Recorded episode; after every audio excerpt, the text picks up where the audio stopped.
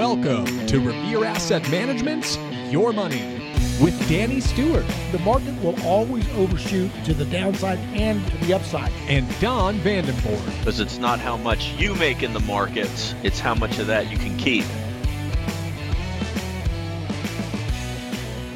Hello, hello, hello. And even though it's freezing in Texas, or it's going to be real soon, it's on the way. This cold front. CPI came in hot.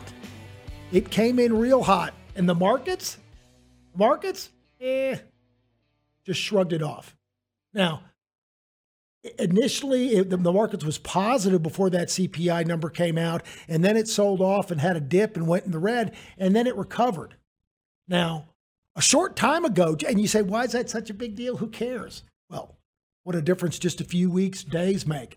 Just remember, a couple months ago, everybody was worried when the Fed was going to take their throat off of the neck of the of the of the economy and stop raising rates, and they finally said we're going to pause.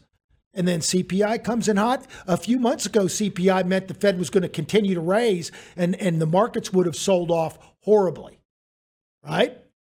Because Fedenstein, that monster, the Fed, the Fedenstein would have to kill inflation. Now, not so much. Quite frankly, I think we ought to just kill the monster and be done with it and stop these booming bub cycles. But what do I know? Anyway, remember, folks, it is an election year. That means the Fed wants to be invisible. And what I mean by that is they do not want to be a political event. They don't want to be a campaign, someone running their campaign, whether it's Trump or Biden or who else, it doesn't matter, running a campaign against the Fed because the Fed's screwing up the economy during an election year. So they're going to smooth it. They're going to try to make it easy as possible. Doesn't mean bad things can't happen or some geopolitical event. It just means it's probably not coming from the Fed. I mean, if history's any any indicator, presidential election years, the Fed has always been accommodative, almost always. So the Fed is going to be accommodative and, and make things nice. So anyway, a, a, a full week in January, and again, what a few days makes. Remember, the first week was really weak. The first four days out of the chute was just a big sell-off, especially on the Nasdaq, and then we had two big days and then a little bit of a consolidation. We'll kind of see how that plays out and see how it goes forward. Because remember, there's an old adage on Wall Street so goes January, so goes the year.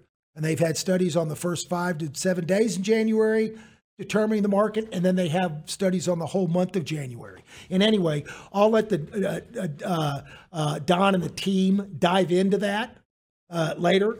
Uh, but the big news is Bitcoin ETFs are here. They got approved yesterday, the day before. I think it was Wednesday evening and Thursday. Yesterday they were trading, and they are here, and there were lots of them all out of the gate. I'll give you a whole list of tickers, volume. The big boys are even offering it free for a few months or until they get a certain amount of assets under management. Oops, some of them are already there. So that that free uh, Bitcoin ETF, it was transitory. It was transitory. But in any event, let's, where are my uh, Bitcoin tickers? Okay. Uh, and there's a bidding war right now going on for the lowest issuers and lowest fees. Bitwise Bitcoin ETF, ticker BITB, it's 0.2 basis points, but it's zero for the first six months or 1 billion in assets.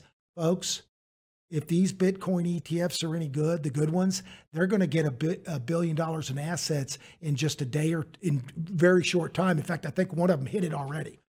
Uh, the ARK 21 shares Bitcoin ETF, ARKB, 20 bips, 20.2%, zero for the first six months or 1 billion in assets. Same thing. Fidelity Wise Origin Bitcoin Trust, FBTC, 25.25% and 0% until July 1st. So at least Fidelity is letting you be zero until July 1st. Wisdom Tree Bitcoin Fund BTCW 0.30 0% for 6 months or 1 billion Invesco Galaxy Bitcoin BTCO 39.39%, so it's a little bit higher. Uh, and it's zero for the first six months, or five billion in assets. So they got to get five billion before they'll start dinging you, or the first six months. Valkyrie Bitcoin ETF BRRR 0.49, zero for the first three months iShares Bitcoin Trust, IBIT. This is the big, this is the one, this is iShares. This is the one that actually I think got the most assets yesterday. I'll let Don or the guys kind of confirm that, but 0.25% or 0.12% for the first 12 months. So basically half the price for the first 12 months. VanEck Bitcoin Trust, HODL, H O D L, I love that ticker, 0.25%, and they're just charging you 0.25%. There's no free ride for a little while. Uh, neither is the Frank, Franklin Bitcoin ETF, EZBC, it's 0.29%. And the Grayscale Bitcoin Trust, GBTC, which was the old, the one that was original. It wasn't a, it's switching now to this um, um, one based on uh, the spot price of Bitcoin versus Bitcoin futures. It was one and a half percent. They're going to have to change very quickly, uh, so we'll have to see what they change. And there was one more that actually wasn't on this list. I don't have it in front of me. Maybe Connor had one of the boys sent me a uh, one of the team sent me a a a, a, list and it had one extra ticker on there, but it wasn't in this article.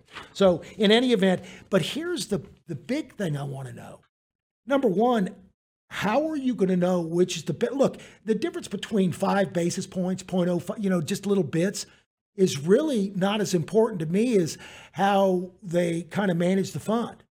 So it really, and, and, and, and, and we'll just have to see how they go. And if, hopefully, if they all are very highly correlated and it's just a commodity, then you would take the lowest one with the highest liquidity. But I'll let the uh, team uh, talk about how they're going to evaluate these funds and know when to know when it's a tulip craze. I mean, remember back in the internet days, in the in the in the right up into the to the tech wreck in 2000, they said the internet and all this the internet was going to have this huge uh, productivity gains, and the Nasdaq had a huge run up, and probably overshot to the upside and then it rolled right back over and had a crash because it was overdone. Kind of the same thing could could could occur with AI. People, the blue sky, the the feeling of good, uh, all the productivity gains in the future could make the stocks run up too far too fast. I'm not saying it's happening. I'm just saying that's what you got to be careful of. Well, th- with this Bitcoin, same deal. And remember, these are the big boys that are getting you all lathered up and all excited. So they, it's called priming the pump. They actually will go in and start buying the first couple days, cause a big uh, pop in the underlying commodity, the Bitcoin, so that when these funds come out, everybody wants them. So I'm not saying they're bad or good or either way. They're just a, you know, look, it's any stock. I like it when it's going up. I don't like it when it's going down. Bottom line. All right. So before, so that's a lot of information. Don, you want to hit the Bitcoin while we're on that right now, or do you want to go to the mailbag first? I'll give that your choice. Yeah, let's talk about Bitcoin. From what I'm seeing, some of these aren't going to be liquid enough to even consider. Uh, the one that was missing, the ticker was D, DEFI. That's traded the least right. of the 11. Uh, BTCW appears to be fairly illiquid also. The winner is going to be uh, the iShares, which doesn't surprise me. They're already a ETF behemoth, and that's the 0.25 uh, fee, 0.12 for the first 12 months, and that's by far the most liquid right now, and the spreads are a penny. Uh, so that's, I would guess, going to be the the the winner of this. Second place probably Fidelity at this point, FBTC, uh, wow. with a 0.25 okay.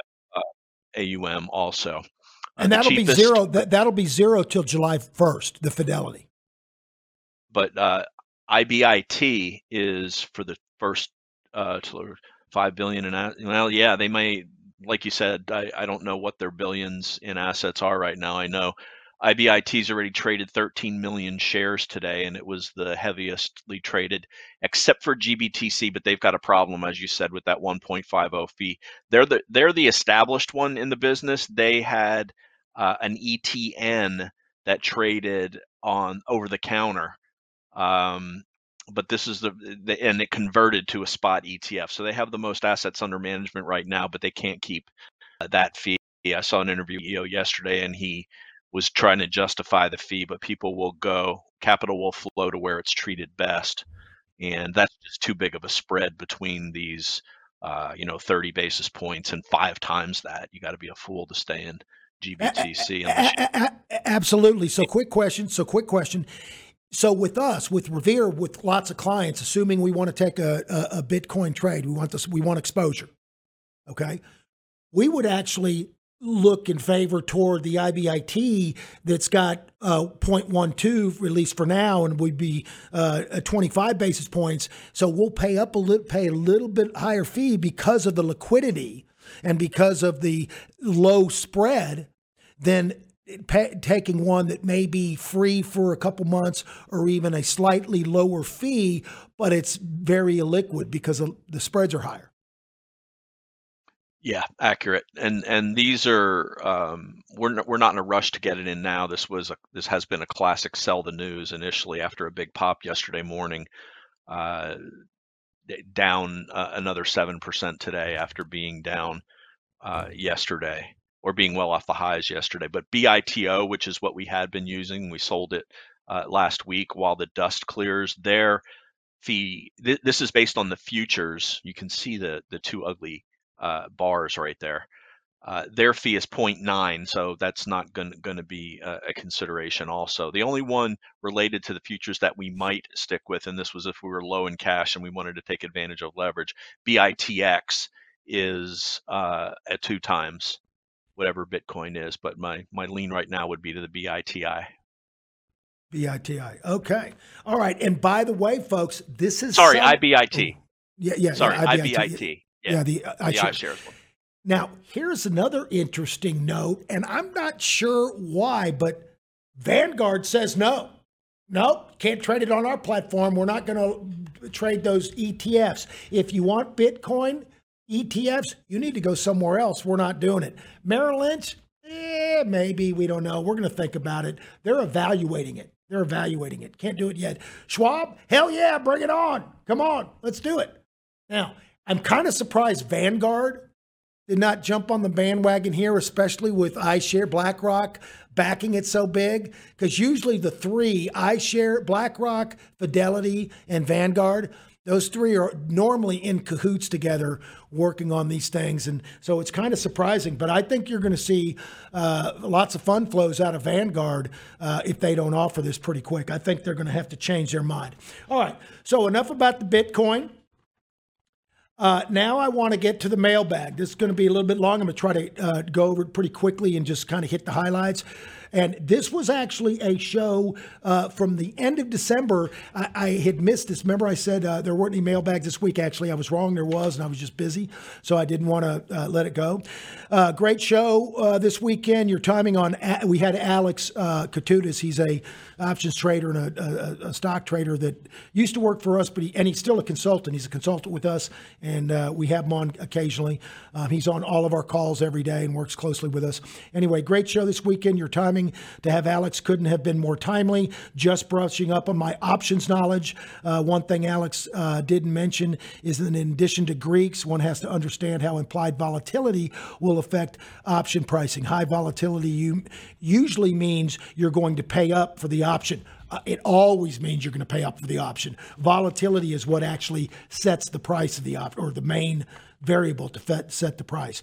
Uh, can too can affect option pricing. I enjoy hearing the uh, how he trades and he uh, and what he does to prepare. Fire hose, uh, no, he's a fire hose of knowledge, like you said. Any chance we can do a segment for options? Options is pretty deep. Uh, we might touch on it occasionally, but it's it's pretty uh, it's a pretty deep dive for uh, a lot of the listeners. Some of them do like it. If we get enough feedback, we might do occasionally. Um, also, I wanted to ask you about SPAXX. I think the ticker might be wrong, but anyway, I got 20k sitting in my checking account, non-trading, only earning 2.5 percent. My check is with Fidelity, expense ratio point 0.42. Is there a better place to hold my cash? Historically, and I think she's talking about a Treasury government money market fund, it's uber low returns. That's true. Uh, but it's really beefed up yield. Uh, I'll get out when rates drop below three. Can you find, uh, is there a better alternative, relatively risk free? You concur? Have any other uh, suggestions? Thanks for all you guys are doing. Uh, I'm also interested in any changing strat- uh, any changes in the trading strategy as as a result of 2023 and what you know you review. We always do a review at the end of the year, looking at stuff what we could have done better. Uh, yeah, we'll be putting that out. Any changes we do on position sizing. Really, we want to focus on um, how to get get in a little bit earlier off the bottom. That's one of the best, and we're having an outside data scientist look at those things, and we're actually analyzing it ourselves too. Uh, P.S. Thank you for the rub. We did receive it. Appreciate it. Yes, she got the rub. The USPS did not steal her rub. All right. So finally, my answer yes, the Treasury Money Market Fund is the best option right now for idle cash at the moment due to the inverted yield curve. It shouldn't be. Normally, that's not the case. It's the theoretically the lowest risk. I won't go to that, but lowest risk. You know, the interest rate is normally the how you the cost of money is risk. The higher the risk, I mean, the higher the interest, the higher the risk. High yield bond or junk bond, those are the same. Okay, junk bonds got higher than investment grade. That's higher than treasuries normally. Well, right now, treasuries are actually higher than investment grade bonds. So, why buy an investment grade bond when you can buy a, t- a, a treasury? That's causing friction in the market. It's freezing up the market. But regarding to her question, right now, while treasuries are the highest yielding, that's where you want to be. Now, I said, yes, the Treasury Money Market Fund is the best option for idle cash at the moment because of the inverted real, uh, yield curve. Um, I wrote this that the, that the um, uh, the yield, the seven day yield, that's how they measure those things, is coming down and is coming down hard today, actually, the, the yields on, on, on interest rates. Now, I just looked before I came in this morning. Uh, the three month T bill is 5.35%, six month is 5.8, and nine month is 4.8. So, folks, you get more money for three months than you do for nine months. Now, you got to roll that over every three months at the ex, exact same rate to get that 5.35 annualized. They always quote it as an annualized rate. So it's 5.35% on an annualized basis or sort of divided by four. So you got to redo that four times. So the question is if you think rates, and this is very important, if you think rates are going to come down enough you may want to do an individual T bill, go buy one in six months or, uh, or nine months because you will lock in that rate versus these money market funds, these these treasury money market funds. They're paying 5.25 right now, but if you buy it in a week and by the way, they'll come down as you over the over the week or month. Next week they could be 4.8. Whereas if you buy an individual T bill, you lock it in at least for that period. So there may be a reason you may want to go out nine months and lock in that 4.8 because if you thought the 5.35, the three month, when you re up it, it's only going to be three, then you're going to get a blended rate. So you, you've got to figure out number one, how long you want this safe money intact. In other words, if you're only going to keep it for a month or two or three, I'd probably just do a, a treasury money market fund. If it's for safe money that you want to keep as safe money, I would probably do a laddered individual T bill portfolio, not a treasury money market fund because you will make a little bit higher yield. We actually do that for some clients that just want a little side account with safe cash. In any event, those are the uh, that was the first one. Now, this is a follow up. Uh, any anticipated changes to the rules uh, uh, regarding taking profits, position sizes? I like, like you, many of your listeners, and appreciate this discussions around strategy. Danny, fun, funny you mentioned the eight EMA, the eight exponential moving average. I mentioned that a couple weeks ago. Um, I have a note in my own set of questions I ask myself before picking, placing a trade. Uh, what is the pink? She's talking about the moving average. Uh, what is the pink line doing? Is it going up, sideways, or down? If it's going up, it's bullish, true. If sideways, momentum is slowing. Not necessarily. If it's coming down and then starts going sideways, that means momentum is diminishing. It depends on from which direction it's flattening. So if it's going up and then flattening, that means momentum is waning. If it's coming down and flattening, selling, I mean, sorry, when it's going up and then flattening, that means buying strength is is weakening. Buying is getting weaker. Okay. If it's coming down, selling, and then flattening, that means selling pressure is weakening. It's more bullish. So it actually depends on from which direction the line is coming when it starts to flatten. And obviously, if it's going down, it's bearish, correct? Trying to travel, trying to establish trading rules for dummies. Uh, I'm also attaching a weekly SPY, the gray circle, a week around. Well, we don't have that. Using hell Heiken Ashi candles and trend lines. I did notice those trend lines and cha- oh, um, while I was trading, I noticed those trend lines and channels were useful. I'm interested in your thoughts using trend lines as opposed to moving averages. Don, I know you follow Adam Mancini, uh, and he is a trend line area supports resistance trader. Okay. Um, number one lesson I learned myself is to focus on. Number one lesson she said she learned is to focus on a little bit longer time frames as opposed to the intraday. I agree. You want to focus on different, get a perspective from different time frames. Me, trend lines and moving averages are not mutually exclusive. And in fact, I am more confident of the probabilities when they both line up together. And then I'll let Don chime in on the Heiken Ashi candles. Don? Yeah, we we uh, I don't know a whole lot about those candles. I know they're modified based on a, a formula and it is designed to keep you in a trend longer and kind of smooth the candle out. Uh, from what I read about them, they're they're kind of interesting. I want to take a closer look at them, but my primary my primary charts don't show candles uh, in the first place. I just use the bar charts uh, or the um, bar, yeah, the uh, right. individual a high low close for uh, that we get off of IBD. But yeah, as far as trend lines go, and you you kind of hit the nail on the head there, Dan, when you said they're not mutually exclusive. We like it both. We like them when they both line up, and that, this is a classic case. That line I just drew of them uh, lining up, where you had uh, a strong uptrend in the S&P 500 we knew we were uh, we've been extended above the 50-day moving average for a while. We're expecting a pullback. We got the pullback. It was very harsh, especially in growth stocks in the first week of 2022. But as far as the indexes go, it pulled back and stopped right where it needed to, which is the 21-day moving average. So successful support there.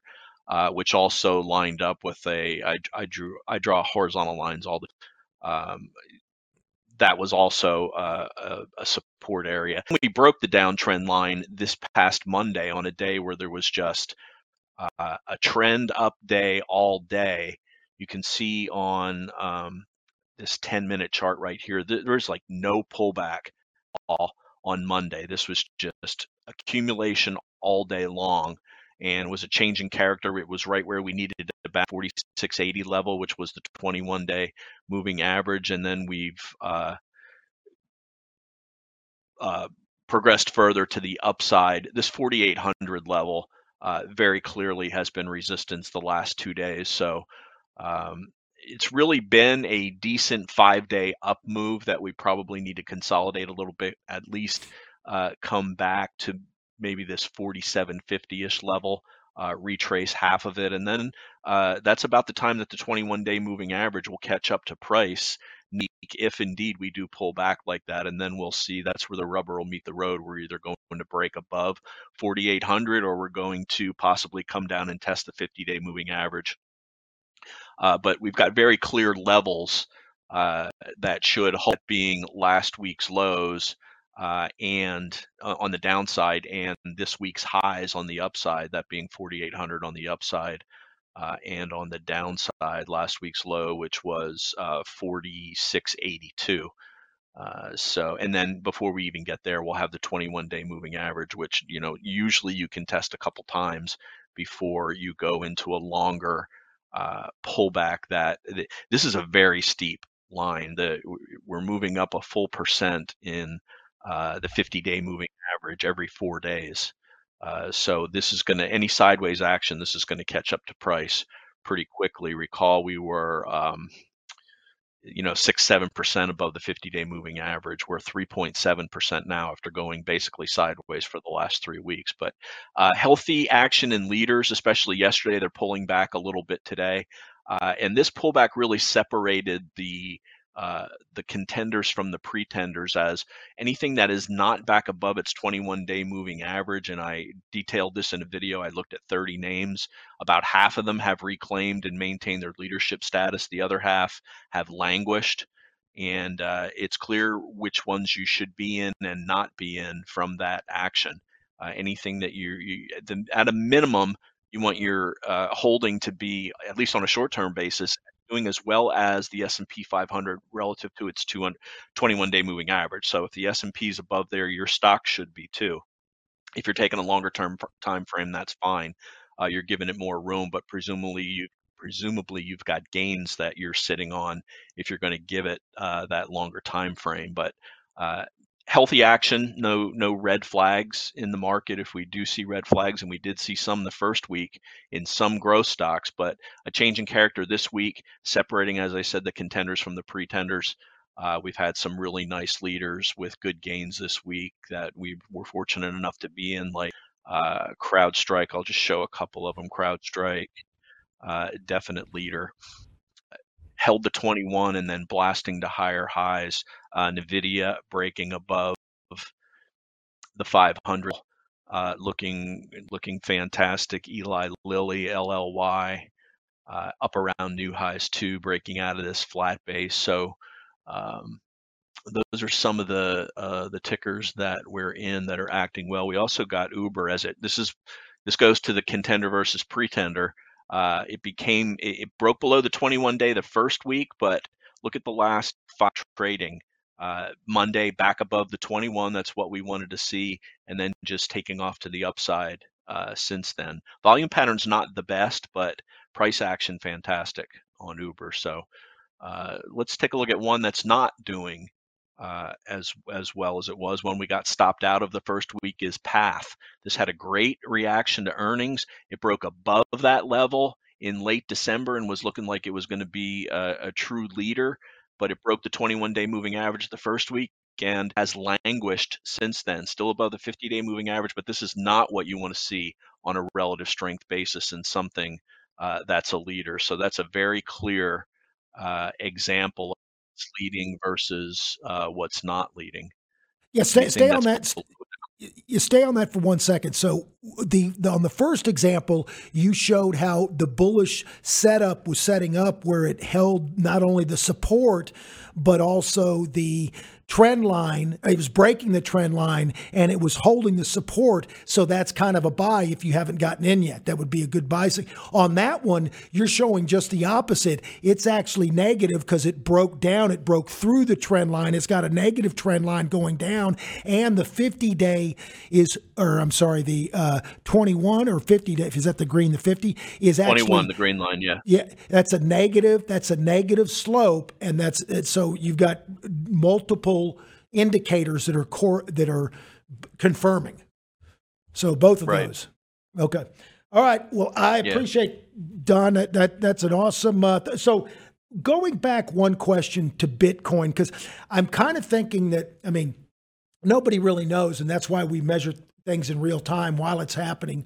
What is happening while it's happening? But on Bitcoin, you know, I, I hate to say feel, but I feel like it could be a setup like, you know, an IPO, the IPO, like Facebook, you get the big bowl, you get a base, and then after a while, after it forms that bowl, that's the time to get in. Of course, it may be even earlier. It might just be that a few days, because it, it is a commodity, it's a little different than a stock.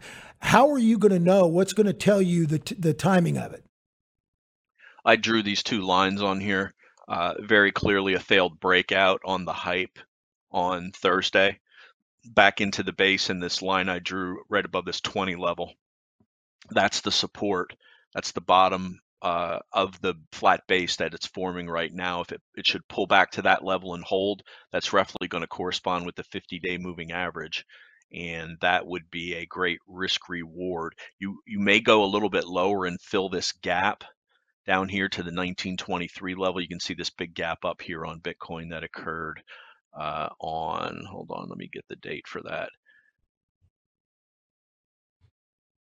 Geez, uh, 12.4 on December 4th. And we undercut and we've tested that level a couple of times. So somewhere between this 1920 and 2022 level on BITO, uh, but we're not going to buy BITO. I mean, you can't look at the charts right now. They've only, they've only been trading for two days right, of the right. other uh, the new the new spot ETFs. But so you're using this chart, yeah. level. Yeah, you're using this chart to show, to be able to key off the the newer ones because it's basically based on the on the on the spot Bitcoin price. But that's another perfect example where the support line and the moving average, the 50 day, come together at the same place, and so you got two different confirming indicators that, that kind of yeah. feel more somewhere confident. between yeah bitcoin's trading uh, around 43400 right now it's uh, a little after noon on friday uh, it should hold on a pullback it should hold uh, 41,300-ish, let's say 41,000. Uh, but then there is a gap that it can be filled all the way down to 38,000. So that corresponds to this no man's land here uh, that I'm showing between 1920 and uh, 1923 and 2022 uh, on this level here for the BITO chart. All right. So that's well, uh, that would be where, and I like I said, as of right now, IBIT is um, the iShares product that's liquid with a penny spread, and that would be um, our preferred method of getting in. And guys, remember, if you're talking about literally uh, five basis points, 0.05 or 0.1% difference, if the the ETF you buy has a three or four penny wide spread versus a one penny wide spread, you may pay much more than that on the execution of your trade. So that's why you got to look at those things. It's not just which is the cheapest itself, it's also got to have a narrow spread. Because if it doesn't have a narrow spread, not necessarily that cheap. Anyway, all right, guy, uh, Don, what does the team have for us today? Let's start with Michael. How's the volume? Can you guys hear me? Sounds great. Yeah, audio's great. The audio good? Yeah. All right so we'll get to it. Uh, so I wanted to revisit something. I've spoken about copper a little bit, or maybe a lot. I, I, was looking for videos where I did some deep dives on it, and I couldn't really find any, except for where I talked about the the case for FCX. So I just wanted to make a video here, and I'll make a longer video that that uh, viewers. I'll I'll do a deeper dive. But for the podcast, just wanted to get into the fundamentals of copper and explain why I'm looking at it as such a strong theme over the next few years. So if you look at a chart of copper and the copper names, the biggest producers like FCX, they've been kind of consolidating for the last two years and they haven't broken out. And that's because commodities like copper in the short term are affected by these these near term factors. So you've got concerns out of China, potential for a global slowdown, you the, the market really focuses on these things short term. So you've got inventories at the highest levels in the last two years and that is a concern. But if you zoom out and look at the trajectory of those inventories over a 10 year period going back to 2014 and and earlier you'll see that inventories even with this rise in the last two years are historically super super low. And the theme for me and what i'm really seeing and it'll take some time for for the market to recognize this because of these short term influences is that starting in 2025, the primary supply of copper begins to fall off a cliff. And the issue, the reason why supply is, is falling off a cliff and it's so difficult to get that supply is that mines are taking longer and longer to come online. This is because it's a heavily, heavily regulated industry and it's very capital intensive. So, what that means is that you have to outlay a lot of capital. You have to finance these projects to get a return later in the future. And there aren't going to be new projects unless the price is high enough to justify that investment. Because a company that wants to take a loan, because as I said, they're super, super capital intensive, these projects, they're not going to get a loan for 10 years if they're not making any money and the price isn't high enough for them to even make a positive return on that investment. So it, it, it's not something where you just go and say, oh, you know what, today we're going to turn on the machines and start mining and, and drilling and getting new copper uh, out of out of the ground. It takes it takes 10 years to get to get new mines online.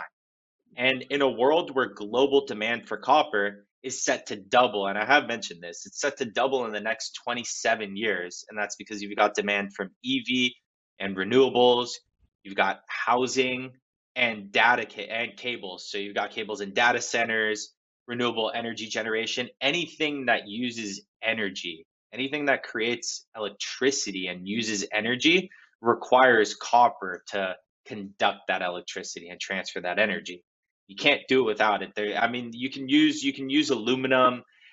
It's not as conductive as copper, but copper is really the the main metal you want to use for that, and it's what's been used for forever.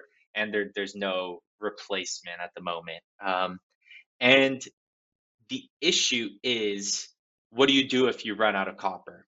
So, as we've seen in Europe, timelines are already starting to get pushed back. There were some really aggressive targets for for the banning, no new, no more sales of internal combustion engines. kind of push that back a little because they're seeing that's not really feasible.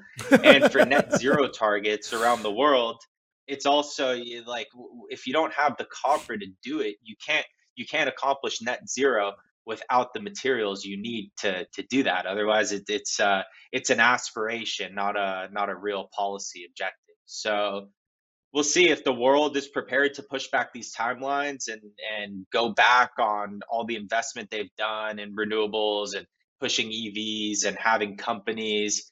You got companies like Ford and GM really investing heavily into EVs. It, uh, it'll it'll be very strange and difficult for them to go back now on on these policies. It is possible, but you can't do it if if you don't have the copper. So the copper market's very mature so even if prices were to double today, it would still take many, many years for this supply to come online because, as I said, you have to outlay all this capital. You have to actually start mining for it. You have to get it out of the ground. So it takes a lot of time. So, what does that mean? In my opinion, and a lot of copper experts, uh, a lot of the companies, of course, they're going to say this because they're business, but a lot of outside experts as well that don't run these companies say the only way out of this, the only thing that's possible to get more supply is higher prices. So I suspect that in the next few years, we will see meaningfully higher prices. 350 $4 copper today is very, very different than it was 20 years ago, 10 years ago. You've got high, I mean, just inflation alone, wage inflation, what it costs now to pay workers all of those are costs that the companies have to incur in order to get this supply out of the ground. You have to factor that into the price. If the price doesn't go up along with their costs, it's it's not economically feasible for them to to mine the copper. So you know you need this supply. You're gonna have to do something to get it, and that'll result. The only way to accomplish that is with higher prices. So we'll see. We'll see how long it takes, but that's that's the copper thesis. All right. Well, thank you, Michael. Um, so there's a little. So he thinks like there's going to be a little bit of a bottleneck on the supply, and that's going to help um, the prices of copper going forward. I'll tell you what, Michael nailed it on uranium. He'd been talking about uranium for six months, a year now, and uranium had a huge pop uh, today, I think, or yesterday. I think it's today, um, and because they're. Hey, I got in, a uh, question. Uh, Go ahead. Got a question, Mike. Where where I have up uh, yeah. CPER, which is an ETF that tracks the price of copper. What is the price of copper right now? Approximately. The price of copper is, I think, three 380, 378. Okay, so, between 375 okay, and 380. So this, it changed a bit today, but yeah. Okay, so uh, back when CPER, and I'm wondering how well this CPA a lot of these commodity ETFs do not track the price of the commodity very well because they use a combination of the front two months futures and contango really eats into the returns. Right, right. Uh, yes. Uh, so, I, do you have any idea what copper was trading at in March? I don't know if you can have a chart that you can pull up on your end in March of 2022 when CPER was at its high up around $30 relative to 23.30 where it's trading right now. Yeah, I think that's where co- copper peaked. It was around 450. Um, I, I can check, Okay. but um, I'm looking at So it right really- now. I think it was around that So we've got, like- 450 region. So we've got 30 plus percent upside just to get back to where we were when demand was not even anywhere near where it is two years later from where the price last peaked. So, Yes. uh, seeing a lot of value here, are you, Mike? Well, I'm just seeing the supply issue, and He's and baiting you, uh, Mike. Yeah. uh, so well, the I pro- mean, you know, you want to tr- you want fundamentals to match the price. When the fundamentals are there and the price isn't quite yet, we look for, and this is why we're in FCX right now. Uh, it, along with the price of copper, had two nice starts back in the beginning of December uh, and in the beginning and in late December. They haven't followed through to the upside, uh, and neither has FCX. But if it does, we're we're ready for it. yeah, So the yeah the uh, high here you was see FCX, the big gap up on twelve fourteen. Yeah, and and the thing the thing with copper and copper miners is it, it's they're commodities like copper are extremely difficult to time because they're they're they're very macro sensitive. So any economic data, if you're not paying attention to every release, and I mean there there could be a surprise the same way CPI, no one knows what CPI is going to be. If all of a sudden you get you get strong economic data out of out of China or out of India or anywhere, you could get because we have such a tight supply, you could get a massive gap uh, unexpectedly. So it, it is extremely difficult to to time these, which is why I'm kind of looking at the long term and and positioning for that. Gotcha. Thanks, Mike. Appreciate it. Yeah, Don, Let's the high on. was oh, the, the, the high was four point uh, six seven five uh, back in July of twenty three, uh, uh, back a couple couple years ago. So that that was okay, the high. good deal. All right, uh, Ted, tell us what you got this week.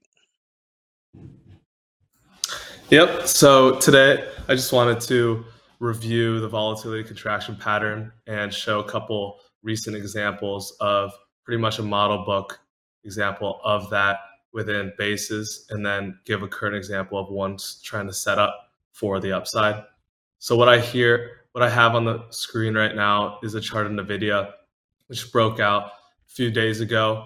Um, as you can see, I, I drew in the boxes that show the contractions. And before I talk about NVIDIA, just wanted to review what a VCP is. Essentially, it's just a characteristic within a base where you go from the left to the right and you see a series of contractions. And oftentimes, or usually, the left contraction is the widest in terms of its correction or pullback. And then subsequently, usually it's about 50% um, every uh, subsequent contraction. So as, as you can see on the screen, NVIDIA pretty much follows that from the green box to the orange box to the red box before breaking out.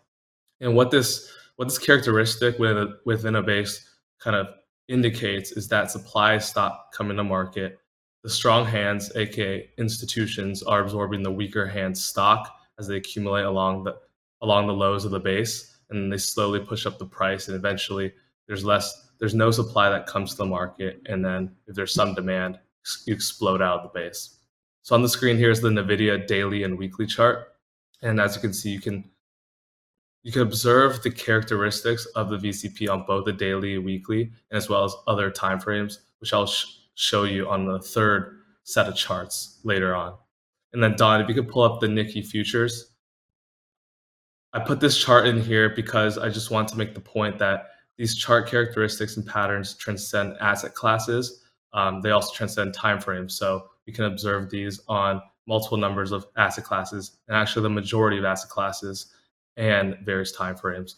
And on the chart is the Nikkei and almost identical uh, pattern and characteristics as NVIDIA. And the breakout right now is pretty much similar as well, like three, four days up in a row and very explosive. And these are the types of moves that we we want to catch because they're high velocity. We can get them. We can get a big move out of it in a short period of time. And then finally, I want to pull up the gold futures daily chart just to show that quickly. And you could observe those characteristics just like the NVIDIA and Nikkei chart. And I'll just keep this on the screen for a couple seconds just so the audience can see it. As you can see, again, the most common number of contractions I've observed is the three contractions. And we've talked about it before on the show. Markets tend to move in three waves. And even for these contractions, you could see that here. And then finally, Don, if you pull up the last set of charts. Dan, sorry, were you going to say something? Well, I, so I just wanted to clarify, or I just wanted to uh, help the listener. You're saying that you get three pullbacks, or you get successive pullbacks, and each successive pullback is it's not about the price or the depth of the pullback it's about the time how long it takes to complete the pullback. So the first pullback if it's three months the next one may be a month and a half and that's that would because it's roughly 50% of each time. So each time it gets shorter and at, when it as it gets shorter and shorter that's when you're looking for the breakout. Yeah. Well it gets shorter in duration and magnitude as well Okay. Yes. So, right. so it is. So well. it is yeah. price range. So it's yeah. it's also price yeah. range and time. All right. I just want to clarify that. Yeah. Exactly. Yep. Yep. Okay. Thanks. And then so finally, I just have the weekly chart of the gold futures and monthly. And if you just glance at it, you might just think it's the exact same chart, but no. This the first top chart is a four-year time frame on the weekly chart, and then the monthly I have up is a decade long.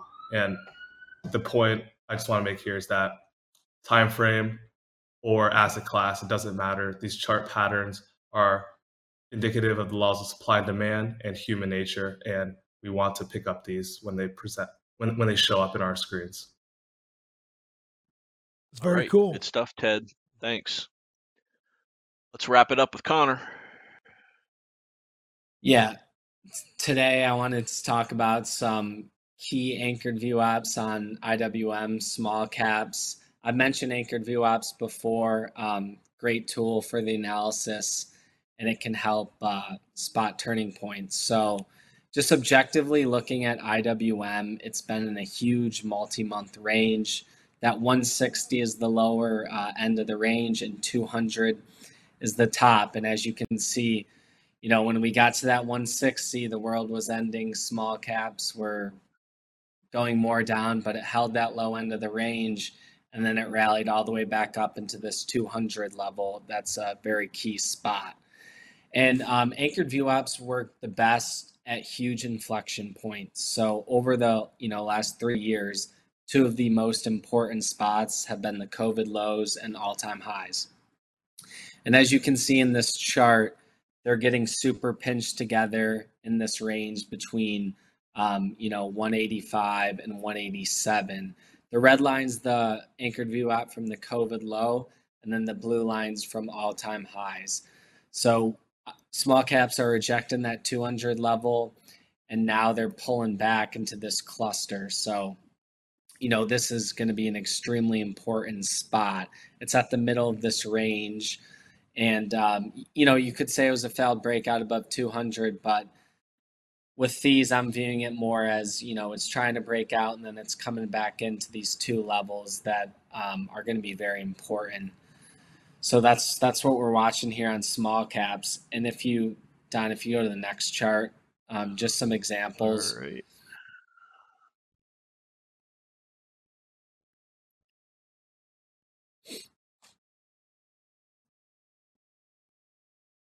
Yeah, so this is uh, this is XLF. This is financials, and this is a big weight in IWM. A lot of a lot of financial names in small caps. So this is important.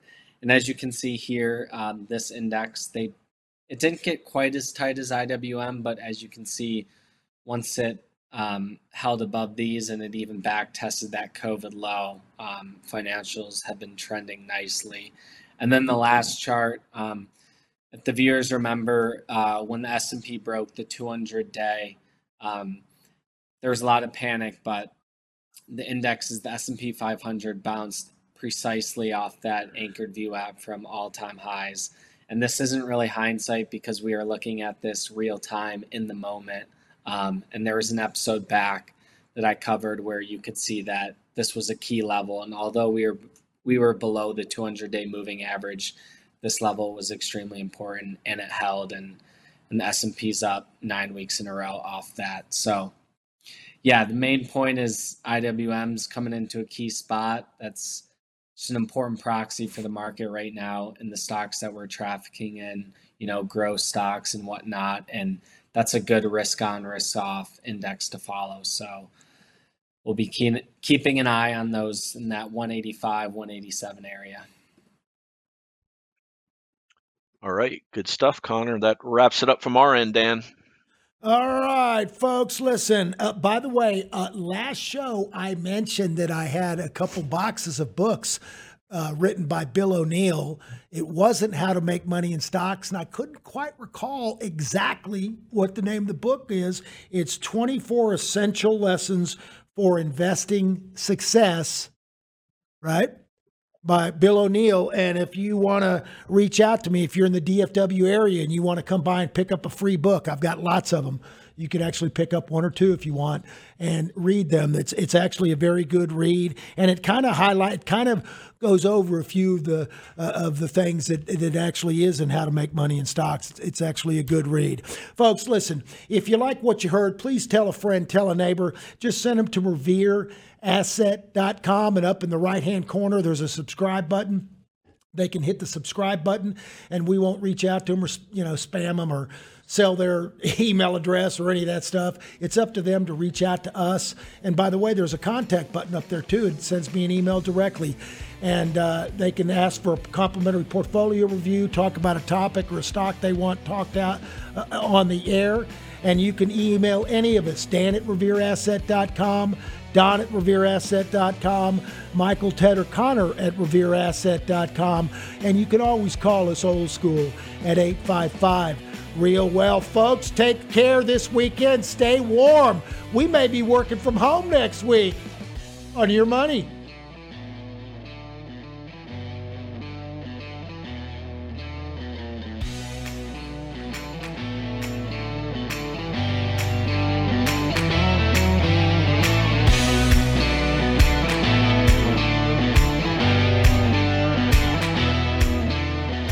Money Radio podcast covers general topics and investment ideas for research. It is for educational and entertainment purposes only and is not meant to be investment advice. If you want or need investment advice, contact your own advisors or reach out to Revere Asset Management for individual investment advice. For more information, just go to revereasset.com.